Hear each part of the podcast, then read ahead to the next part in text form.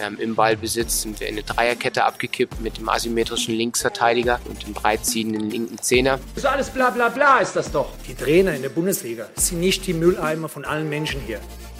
From Coach to Coach, der Fußballtrainer-Podcast. Und damit sind wir zurück zu Teil 2 der vierteiligen Serie zu den gekillten Positionen im deutschen Fußball. Wir beschäftigen uns heute nochmal mit dem Thema Außenverteidiger, setzen aber einen anderen Schwerpunkt keinen taktischen, keinen entwicklungshistorischen, sondern einen taktischen Schwerpunkt. Und dafür habe ich mir einen absoluten Experten eingeladen, nämlich Markus Steffen. Er ist Techniktrainer und Ausbilder und betreibt äh, den Podcast Technik vor Taktik, wo ich auch zu hören bin in einer Folge. Ähm, und heute werden wir uns ganz detailliert mal aus der technischen Hinsicht damit beschäftigen, was braucht eigentlich so ein Außenverteidiger? Wo setzt Markus da auch Wert? Welche Ansätze und Prinzipien hat er in seiner Technikausbildung mit seinen einzelnen Spielern? Darunter Bundesligaspieler, Nachwuchsspieler, alle möglichen. Ich bin froh, dass Markus heute zu Gast ist. Grüß dich, Markus. Grüß Dominik. Vielen Dank, dass ich zu Gast sein darf in deinem Podcast. Ich freue mich auf jeden Fall, dass ich auch Teil deines Podcasts sein darf jetzt heute. Sehr gerne. Es gibt ja schon den ersten Teil zu dieser vierteiligen Spezialserie, nämlich mit Simon Schröttle, äh, Folge 23. Da sind wir reingestartet mit der Frage, wer ist dein Lieblingsverteidiger, dein Lieblingsaußenverteidiger? Die Frage stelle ich jetzt auch dir, Markus.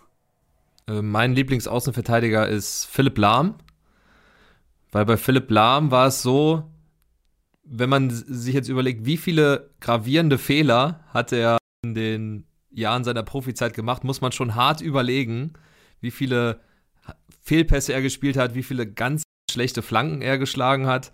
Und ähm, ich fand, er war halt rundum ein sehr, sehr guter Außenverteidiger mit den ganzen Eigenschaften, die man dafür benötigt, plus natürlich noch sehr spielintelligent gewesen, dass er auch natürlich auch anders eingesetzt werden konnte. Er war schon eine krasse Konstante, bin ich voll bei dir. Ähm, ja, und jetzt sind wir ja das ist ja auch äh, Teil der vorherigen Folge, Teil der Teaser-Folge schon bei dem Thema gewesen, dass wir eigentlich seit Philipp Lahm nach der Idealbesetzung auf der Außenverteidigerposition suchen. Jetzt äh, zuletzt war Kai Havertz der Linksverteidiger, Benjamin Henrichs der Rechtsverteidiger. Ich weiß nicht, ob du das Spiel gesehen hast, aber was hältst du prinzipiell von dieser Besetzung auf den beiden Außenverteidigerpositionen? Ich habe das Spiel ehrlicherweise nicht gesehen. Ich habe es nur gelesen, dass er natürlich auch direkt ein Tor gemacht hat nach ein paar Minuten. Ähm, ich finde, es kommt immer natürlich darauf an, wie die taktische Ausrichtung des Trainers ist, was für eine Art von Außenverteidiger du brauchst. Brauche ich einen, Schienenspieler, brauche ich vielleicht einen, der ähm, in den Halbraum öfter mal reingeht und dann vielleicht auch sogar ins Zentrum reinrückt. Also brauche ich natürlich, je nachdem, was für eine Spielweise ich habe, kann ich auf den klassischen Außenverteidiger verzichten. So, der klassische Außenverteidiger ist in meinem Kopf der, der super flanken kann, der laufintensiv ist, vorne wie hinten und je nach Spielsystem, glaube ich, brauchst du den nicht. Aber weil wir so viele Spielsysteme haben, wo du den vielleicht nicht mehr unbedingt brauchst mit den klassischen Eigenschaften, ist ja auch der Grund, warum wir jetzt sprechen. Definitiv. Ja, ich, also um das Thema Nationalmannschaft äh, kurz abzuhaken, ich habe das Spiel gesehen. Ähm, fand Kai Havertz hat das solide gemacht, hat vor allem äh, mit seiner Größe, mit seiner Kopfballstärke auch einige Flanken und auch Bälle nach vorne rausköpfen können. Die Debatte war groß, wurde dann auch populistisch geführt. Ähm, der ist natürlich Pech, dass er den Ball an die Hand bekommt. Das war aus meiner Sicht jetzt kein Handelfmeter. Aber es hat mir verdeutlicht, ich habe ehrlicherweise nicht verstanden, warum Kai Havertz da gespielt hat. Weil, wenn man sagt, man spielt Viererkette und da muss man sich nur die anderen Top-Nationen anschauen, die spielen dann meistens mit drei Innenverteidiger und einem offensiveren, wirklichen Außenverteidiger. Also schaut man sich Frankreich an, wie erfolgreich die waren. Ähm, da war es immer Pavard oder Condé als Innenverteidiger, die Rechtsverteidiger gespielt haben, plus zwei Innenverteidiger und dann Theo Hernandez als der offensivere äh, Außenverteidiger, dann links. Andere Nationen, aber ähnlich. Also auch bei England sieht man, hat man jetzt auch am Wochenende gesehen, da hat Tomori als Linksverteidiger gespielt, der eigentlich auch Innenverteidiger ist, das aber kann, weil er natürlich das Tempo hat. Und da stelle ich mir die Frage, gerade äh, wenn man dann sagt, man will absolut defensive Stabilität herstellen und äh, kein Gegentor oder ganz wenige Gegentore ist uns wichtig. Und dann eigentlich nur mit zwei Innenverteidigern, mit zwei Defensivspielern zu spielen, hat sich mir nicht ganz erschlossen, aber da sehen wir wieder die Not, experimentieren zu müssen, weil wir diese Außenverteidiger, mit denen wir zufrieden sind, der Top-Qualität, in Deutschland nicht haben. Und ähm, ich habe es ja schon angesprochen, Markus ähm, ist Techniktrainer, trainiert individuell mit Bundesligaspielern, Nachwuchsspielern und, und, und. Und da mal die Frage an dich, Markus, wenn du da jetzt einen Außenverteidiger in deinem äh, Techniktraining hast, was machst du da? Wie gehst du da heran? Also die Jungs, die kommen ja meistens mit einem Thema zu mir, dass sie sagen, okay, ich bin Außenverteidiger, ich kann nicht flanken ähm, ich habe Probleme vielleicht aus dem Halbraum eine, eine scharfe äh, Flanke reinzusetzen oder ich habe äh, Probleme überhaupt in diese Situation zu kommen, weil mein Erstkontakt nicht stimmt, der natürlich ein bisschen anders ist für einen Außenspieler als für einen Zentrumsspieler, weil du natürlich noch die Linie als Begrenzung hast und auch vielleicht einen anderen Druck hast, den du äh, ausgesetzt bist. Also die meisten machen die Kombination Erstkontakttraining in verschiedensten Kategorien, die ich habe und Flanke. Das ist so das, was wir am meisten mit Außenspielern machen, weil da die Qualität ähm, oft nicht, nicht reicht. Du sagst, die Qualität reicht nicht. Ist es für dich auch eine logische Folge daraus, dass äh, in Teamtrainings oder generell in den Vereinen da zu wenig der Schwerpunkt drauf gelegt wird? Ja, ich finde, das Problem ist, dass das klassische Üben out ist, was du bei so Techniken wie Flanken äh, sehr gut nutzen kannst. Ja, also wenn ich natürlich eine Spielform habe, wo ich dreimal flanke und dann noch in drei unterschiedlichen Formen, weil das, es gibt ja unterschiedliche Formen von Flanken, dann habe ich vielleicht nur eine oder zwei Wiederholungen in dieser Form, die ich jetzt spielen möchte. Sagen wir mal in Sichelform oder wie man so sagt, Bananenform, spiele ich eine, dann spiele ich den anderen aber Chip und den anderen spiele ich vielleicht sogar mit entgegengesetzter Rotation, weil es vielleicht in der Situation angebracht ist. Schon habe ich nur vielleicht ein, zwei Wiederholungen. Und ich, ich sehe das Problem, dass man erwartet, mit wenig Wiederholungen eine Top-Qualität zu bekommen. Und ich sehe das halt anders. Ich sage, du kannst klassisch üben, diese einzelnen Flanken formen in verschiedenen Situationen und brauchst halt deine wöchentliche Wiederholung. Also ich kann von jemandem nicht erwarten, der nicht wöchentlich flankt, sondern nur alle drei, vier, fünf Wochen mal zwei, drei äh, Flanken setzt, dass der mir den im vollen Tempo wie eine Bombe in den richtigen Fuß spielt und dann noch den richtigen Abstand und so weiter, kann ich meines Erachtens nicht erwarten. Und das ist ja das große Problem, dass das klassische Üben out geworden ist. Ja, kann ich mir auch gut vorstellen. Ich meine, das eine, die eine Sache ist wirklich für den Bewegungsablauf, um die Technik am Ende äh, selbst sauber auszuführen. Aber die andere Sache ist wahrscheinlich auch der Kopf. Äh, deine äh, Spieler werden dir wahrscheinlich auch schildern, dass sie einen gewissen Flow, gerade was Flanken äh, angeht, wahrscheinlich erstmal kommen müssen, ne? Damit sie das Gefühl bekommen, dann müssen wir auch vor dem Spiel ein paar Flanken geschlagen haben, damit sie das richtige Gefühl für den Ablauf bekommen. Und du hast im Vorgespräch auch zu mir gesagt, einer deiner Ansätze ist, ähm, Technik intelligent zu trainieren mit deinen Spielern. Was bedeutet das? Also mir ist es wichtig, dass die Jungs und Mädels verstehen, was passiert und sich selbstständig korrigieren können am Ende. Das heißt, wenn ich jetzt eine Flanke schlage und ich will den jetzt ganz grob zwischen 5er und 11er spielen und der fliegt aber immer zwischen 11er und 16er Linie, also immer in den Rücken, dann muss ich als Spieler verstehen, warum ist das so in meinem Bewegungsablauf. Das muss man auch individuell sehen, weil die Bewegungsabläufe der Spieler und Spielerinnen sind ja auch oft unterschiedlich, aber die Wirkungen sind oft dieselben. Das heißt, wenn ich jetzt einen Innendrall habe, was ich jetzt gerade beschrieben habe, also der geht in den Rücken, dann kann das an verschiedenen Sachen liegen. Als Beispiel kann es an der Standbeinpositionierung liegen, dass ich da zu, zu offen bin, also ich habe es zu weit nach außen geöffnet. Dadurch habe ich mehr Bewegungsspielraum in der Hüfte, den werde ich nutzen. Das heißt, ich drehe mich mehr in der Hüfte und der Ball fliegt nach innen. Wenn ich das verstehe, weiß ich, woran ich drehen kann und kann auch selbstständig dann üben. Das heißt, du bist gar nicht so darauf angewiesen, dass du immer einen Trainer dabei hast, sondern du kannst einfach mit deinem Mannschaftskollegen zum Beispiel trainieren, indem du weißt, wenn ich Indrall habe, liegt das höchstwahrscheinlich an meinem Standbein, es könnte an meiner Hüfte liegen, es könnte an der Positionierung des Balles liegen. Also man kann ja den Ball auch unterschiedlich positionieren.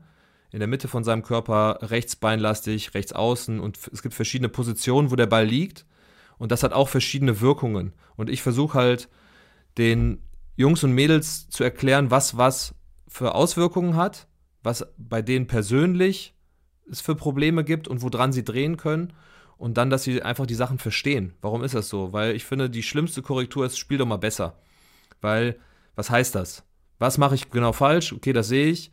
Was kann ich aber machen, um da, ja, damit ich abgeholt werde, damit ich auch weiß, wie kann ich eigentlich üben? Und dann komme ich auch relativ schnell ins klassische Üben, weil bei mir holst du dir die Korrektur, die Tipps Und dann kannst du auch alleine üben. Also normalerweise brauchst du zwei, drei Trainings und dann äh, sehe ich dich erstmal nicht mehr für ein paar Wochen und Monate, weil dann zählt es auch, was du machst, ne? Ob du jetzt wöchentlich trainierst, um, wie, wie du gesagt hast, in so einen Flow zu kommen am Ende, ne? Dass man auch wöchentlich in seinem Thema für seine Position auch drin ist.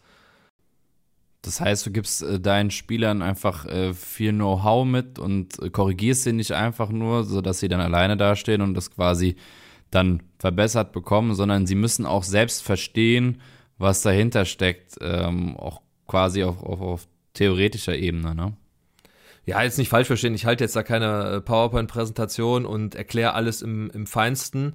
Es geht nur darum, wenn ich jetzt ein typisches Fehlerbild habe als Spieler, dass ich verstehe, was es mit diesem Fehlerbild auf sich hat und was es für mich zu bedeuten hat. Also meine Spieler hören nur das, was sie selber brauchen. Also es wird eine Hüftkorrektur, wird vielleicht der Stürmer XY nicht hören, weil bei ihm ist es vielleicht einfach nur was mit den Schultern. Das heißt, er kennt die Wirkung der Schulter, aber nicht immer die Wirkung der Hüfte, weil er es vielleicht nicht braucht. Das heißt, je länger sie bei mir sind, umso mehr Sachen lernen sie kennen von alleine und entwickeln sich dann nach und nach zu technikintelligenten Spielern. Aber es ist nicht so, dass ich jetzt Vorträge halte oder ähm, denen das äh, bis ins Kleinste erzähle, sondern einfach nur, was für sie notwendig ist. Was, was anderes ist, wenn ich das jetzt zum Beispiel für Trainer mache.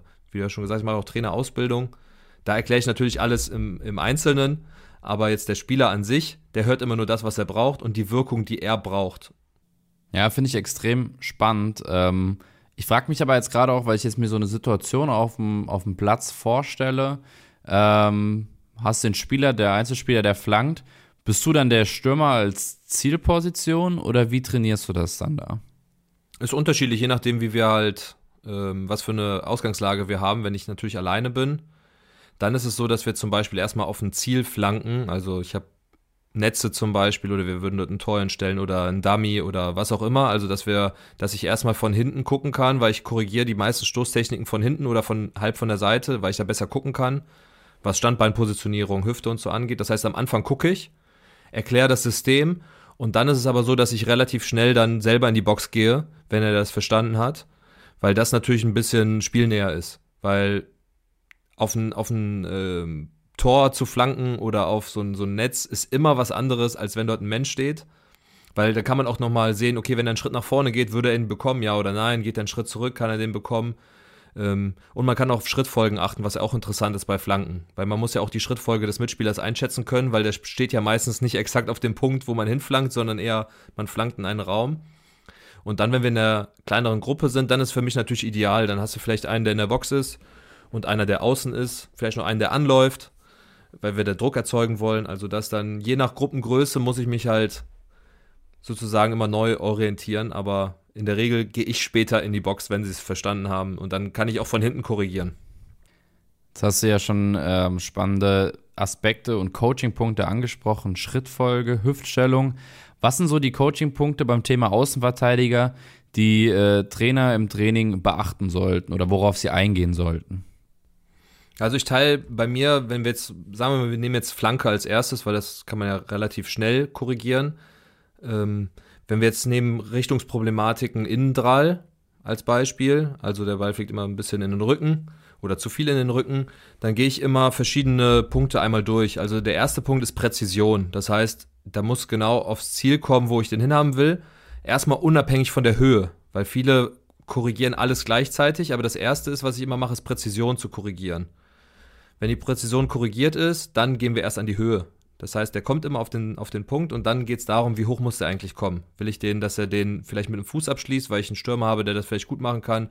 Habe ich jetzt einen Niklas Füllkrug vorne drinne, dann will ich vielleicht sogar einen Kopfball haben. Ähm, da muss ich halt immer auch dann unterscheiden, wie, wie ich die Technik haben möchte. Dann mache ich zum Beispiel die Höhe. Dann geht es auch um Geschwindigkeit wie schnell muss der Ball eigentlich kommen? Muss ich eine Bombe reinspielen? Spiele ich den eher sanft, dass er vielleicht einfach nur genau kommt, je nach Spielsituation?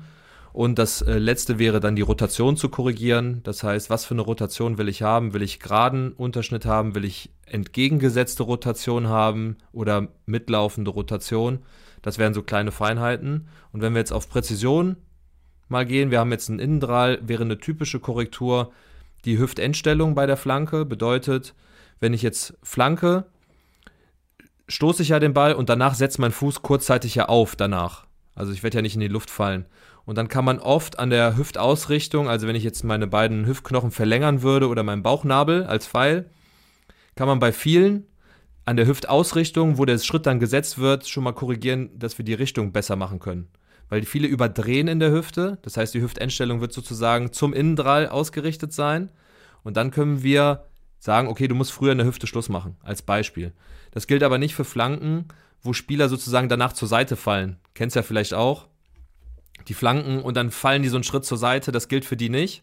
Das gilt eher für die, die etwas starrer bleiben, wenn wir zum Beispiel eine Halbfeldflanke nehmen. Das heißt, der, der Moment, wo der Fuß aufsetzt nach der Flanke, wenn ich den in meinem Kopf einfriere oder auf Video einfriere, da zeigt die Hüfte oder die beiden Hüftknochen bei fast allen, nicht bei allen, bei fast allen Spielern in die Richtung, wo der Ball auch hingeflogen ist. Das heißt, das kann ich wegkorrigieren, indem ich sozusagen früher Schluss mache. Oder ich sage, dein Bauchnabel endet zum Ziel.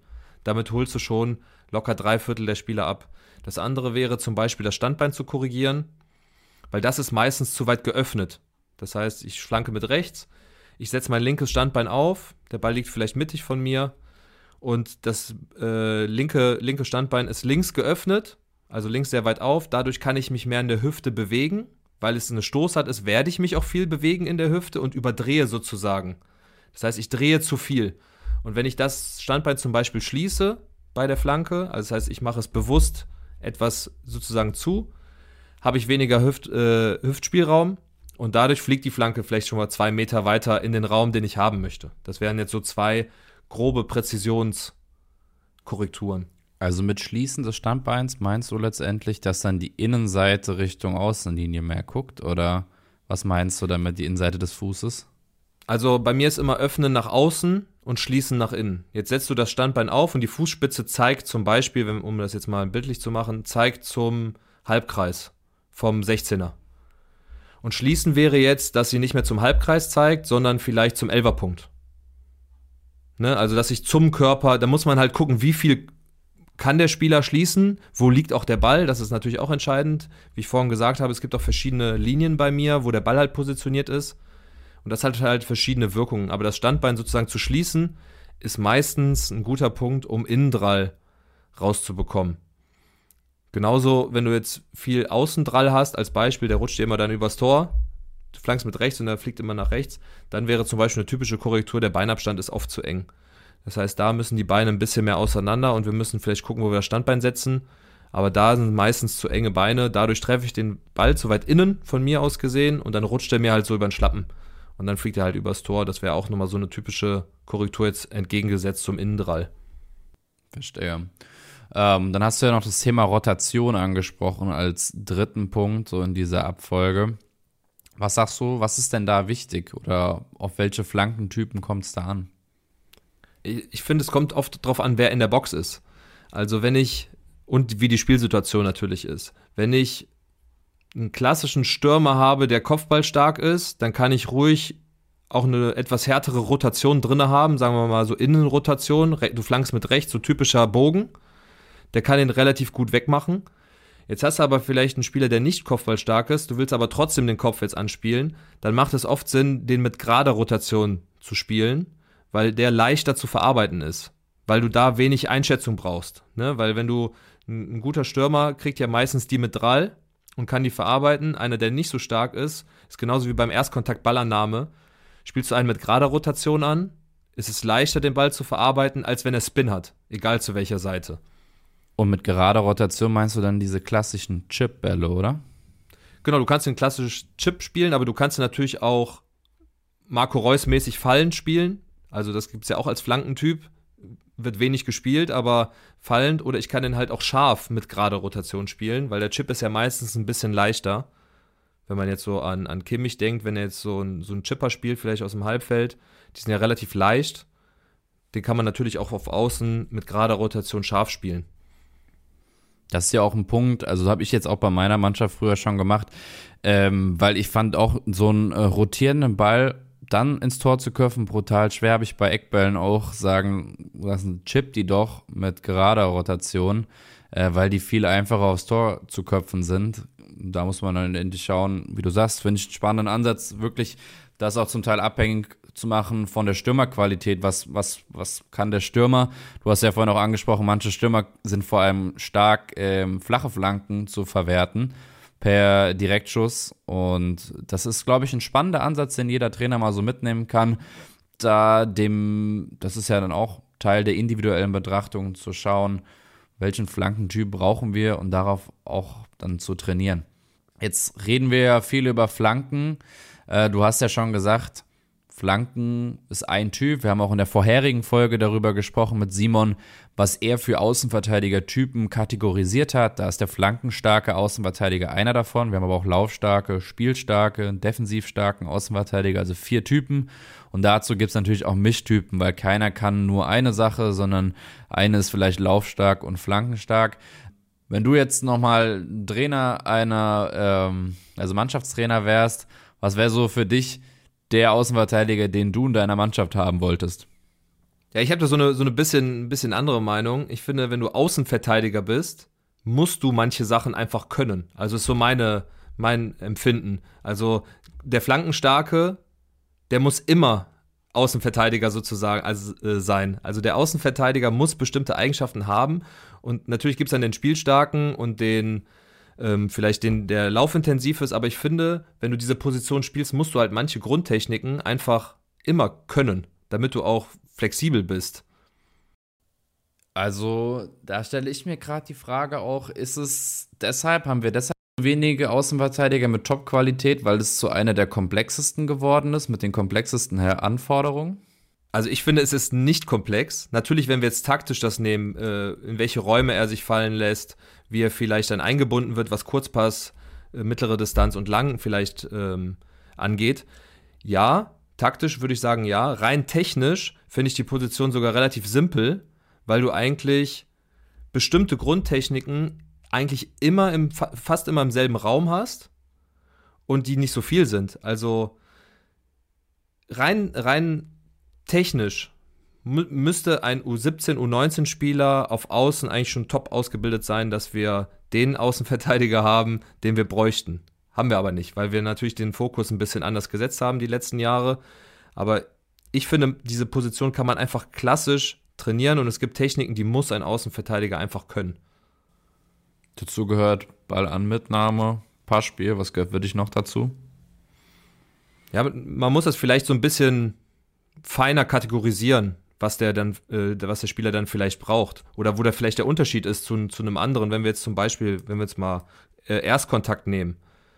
Da haben wir natürlich, dass er den, die klassischen Erstkontakte sicher am Ball halten, kurzpassorientierter Erstkontakt, also wenn ich direkt weiterspielen möchte, und flexiblen ist bei mir äh, in die Bewegung.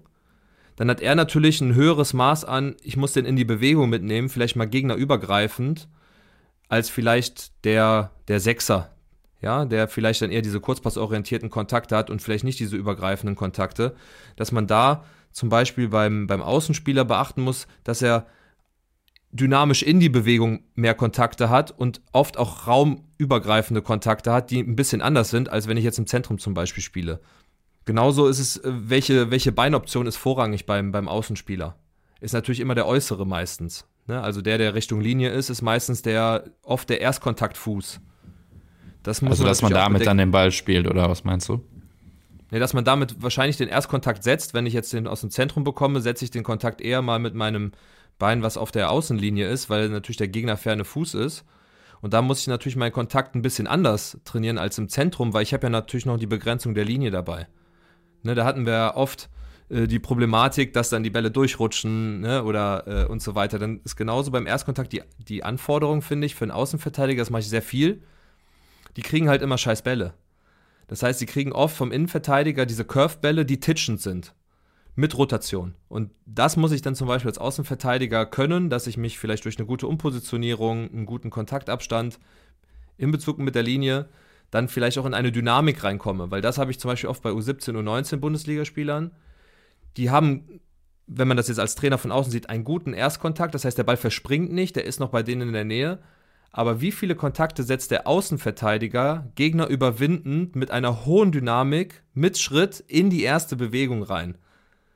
Wenig, selten.